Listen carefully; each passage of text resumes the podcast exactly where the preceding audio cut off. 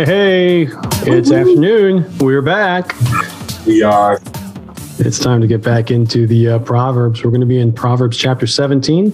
We are running down the to the very end here, and uh, we are we are excited to be finishing up these 90 days with you guys. Um, we're also gonna we're gonna miss it. Oh, kind of sad music there for. Oh, that's what that was. That's what that was. I thought it was the guy. Impromptu. well, it could have been that too. All right, man. I'm enjoying this. Uh, so we're in Proverbs 17. We're going to do verses 1 through 10 today in the ESV. So if you are ready to join us, let's go. Better is a dry morsel with quiet than a house full of feasting with strife. Better is a morsel a morsel with quiet than feasting in a house full of strife. A servant who deals wisely will rule over a son who acts shamefully. A servant who deals wisely will rule over the son who acts shamefully. And will share the inheritance as one of the brothers. And will share the inheritance as one of the brothers. The crucible is for silver, and the furnace is for gold, and the Lord tests hearts. The furnace is for silver, and the crucible is for gold, and the Lord tests the hearts. An evildoer listens to wicked lips, and a liar gives ear to a mischievous tongue. An evildoer listens to wicked lips, and a mischievous person to a wicked tongue. Whoever mocks the poor insults his maker. He who is glad at calamity will not go unpunished. Whoever mocks the poor insults his maker, and he who is glad at calamity will not go unpunished. Grandchildren are a crown of the aged, and the glory of children is their fathers. Grandchildren are the crown of the aged, and children's and father is the glory of their children. Fine speech is not becoming to a fool, still less is false speech to a prince. Fine speech is not becoming to a fool, to a fool, far less false speech to the lips of a prince. A bribe is like a magic stone in the eyes of the one who gives it. Wherever he turns, he prospers. A bribe is like a magic stone in the eyes of the one who gives it. Wherever he turns, he prospers. Whoever covers an offense seeks love, but he who repeats a matter separates close friends. Whoever covers an offense seeks love, but he who repeats a matter separates close friends. A rebuke goes deeper into a man of understanding than a hundred blows into a fool. A rebuke goes deeper into a man of understanding than a hundred blows into a fool. May God bless the reading, hearing, and living out of his word. Amen. Amen. me- Amen. Yeah. For me, the last two are the big ones. Um, Yeah. I mean, I'll start with number 10. A rebuke goes deeper into a man of understanding um, than a hundred blows into a fool. The hundred Sorry, blows- say that again. A rebuke goes deeper into a man of understanding than a hundred blows into a fool. Um, the hundred folds blows to me isn't the extreme; it's the fact that um, a person of understanding actually wrestles with a rebuke. Um, you know, often that is viewed as um, weakness when uh, someone rebukes you. You're you're viewed as less than but here it's part of the process of relationship right like um Yes.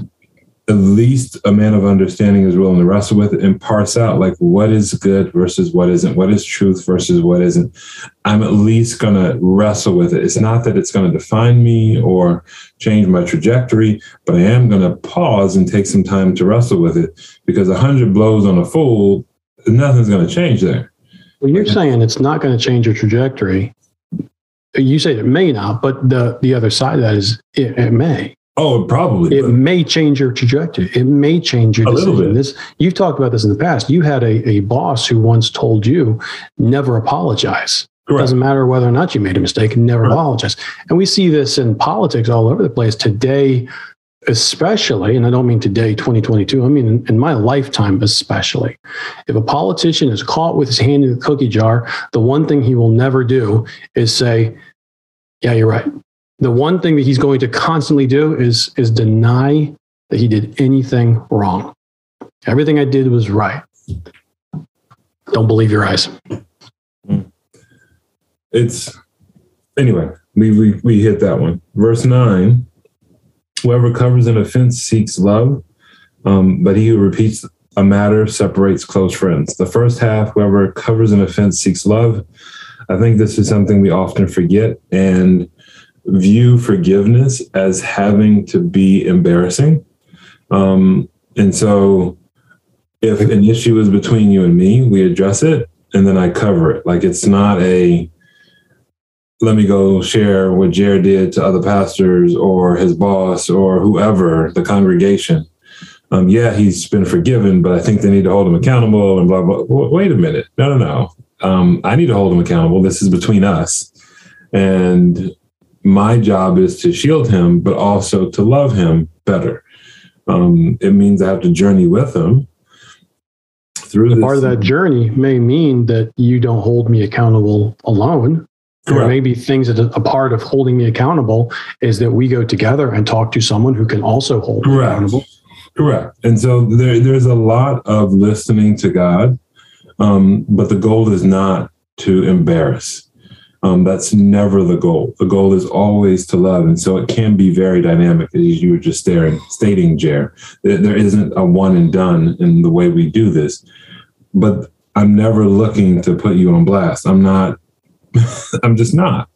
And then the second half, but he who repeats a matter separates close friends. So if I want close friends, don't repeat mistakes. Right? This is easy. I flip in a verse. And this is very true for me. If I want close friends, if I'm late, I'm gonna like, and I can clearly see this is bothering them. I'm gonna stop that. I want the relationship to get closer. I'm not gonna say, well, you need to get over it, or no, no. I want the relationship to get closer. I want you to understand that there's a part of me that wrestles with this. Now that that gets into culture, whether you know we'll make up the time on the back end, so we have that, or whether we've given space to play. You know, so if, if the game goes over or whatever, we have that time together. Um, but know that if I want the relationship to get to a space where we can be vulnerable, I can't be repeating the mistakes that hurt the other person in the relationship. Agreed. Yeah. You, are taking it that way. I, I hear that, and I've always understood that that the person who's repeating it is actually carrying that tale and repeating it to others. Mm. They're talking about the fact that oh yeah, Jared's always late. He was like, I, it's okay because I forgave him. But you need to be prepared. Jared's probably going to be late. Yeah, we couldn't be friends if you did that either. no, because I mean, it really does. And I was guilty of that. I'm, I'm still guilty of that at times. In my marriage, I was particularly guilty of that earlier on in my marriage where there was, you know, for my own insecurity issues, uh, I would hang my wife out on little things, you know, not, not things that were, you know, nothing of a big deal, but I would point out her foibles to other people in a way that she would come back to me and say, you, it felt to me like you really left me exposed, like you threw me under the bus for this in front of them for your own sake to make you look good. Mm-hmm. And I was like, wow, no, that's uh, that's exactly what I did. Why in the world? It, this, this, it was a blind spot they had that I had to hear from her and consider, mm-hmm. be ready to accept the reproof and say, why am I doing this? And look deeper inside and say, okay, if the furnace is for silver and the crucibles mm-hmm. for the mm-hmm. fire, then God is testing my heart. What in my heart is He trying to burn out now? Mm. And that's where I was able to look and say, okay, this is insecurities in me. This is a thing where I'm feeling embarrassed by something. And my way of dealing with it is to uncover an offense and to share the defense with others in such a way that God has said, no, that leads to death. That leads to death among friends. That's going to definitely lead to death within your marriage. Mm. That's a real example, um, which I'm I'm grateful to be able to give and say God is God is gracious, as is my wife. But I also want to touch on the word you used on the first part of the verse was embarrassment. I think that there's a a different tack that people take when they think about forgiveness, and it's that forgiveness, while it may be embarrassing, is also a sign of weakness, similar to acknowledging a mistake similar to accepting reproof. It's a sign of weakness. And if I forgive you, I'm, or if you forgive me, whoever's doing the forgiving doing the forgiving is actually just being a puppet for the other person who you know maybe will, will label us the abuser or the whatever. And uh, how, how many places do you see that in as you look around as you're working with people that the thing that's hardest about forgiveness is that i'm i'm not only am i putting down a sword of of retribution of revenge of justice but i'm also opening myself back up to experience the same thing just just like you said what's there's an accountability aspect here that is really difficult at times to separate between my forgiving you and my holding you accountable. There's there's a side that says, no, if I'm going to be strong to if I'm going to be strong enough to hold you accountable, then I've got I've got to I got to hang this over you because that's the means I have for making sure I'm actually keeping you accountable. And that's that's not the gracious way. That's not the what scripture says it is the kindness of God that leads us to repentance. He draws us to himself with his cords of love. It is the glory of a man, it's the glory of a king to overlook a transgression. Mm.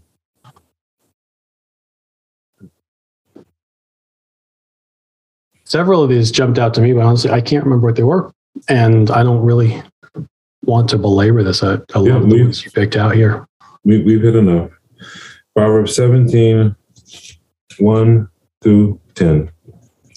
Better is a dry morsel with quiet than a house full of feasting with strife. A servant who deals wisely will rule over a son who acts shamefully and will share the inheritance as one of the brothers. The crucible is for silver, and the furnace is for gold, and the Lord tests hearts. An evildoer listens to wicked lips, and a liar gives ear to a mischievous tongue. Whoever mocks the poor insults his maker. He was glad that calamity will not go unpunished. Grandchildren are the crown of the aged, and the glory of children is their fathers. Fine speech is not becoming to a fool, still less is false speech to a prince. A bribe is like magic, is like a magic stone in the eyes of the one who gives it. Wherever he turns, he prospers. Whoever recovers an offense seeks love, but he who repeats a matter separates close friends.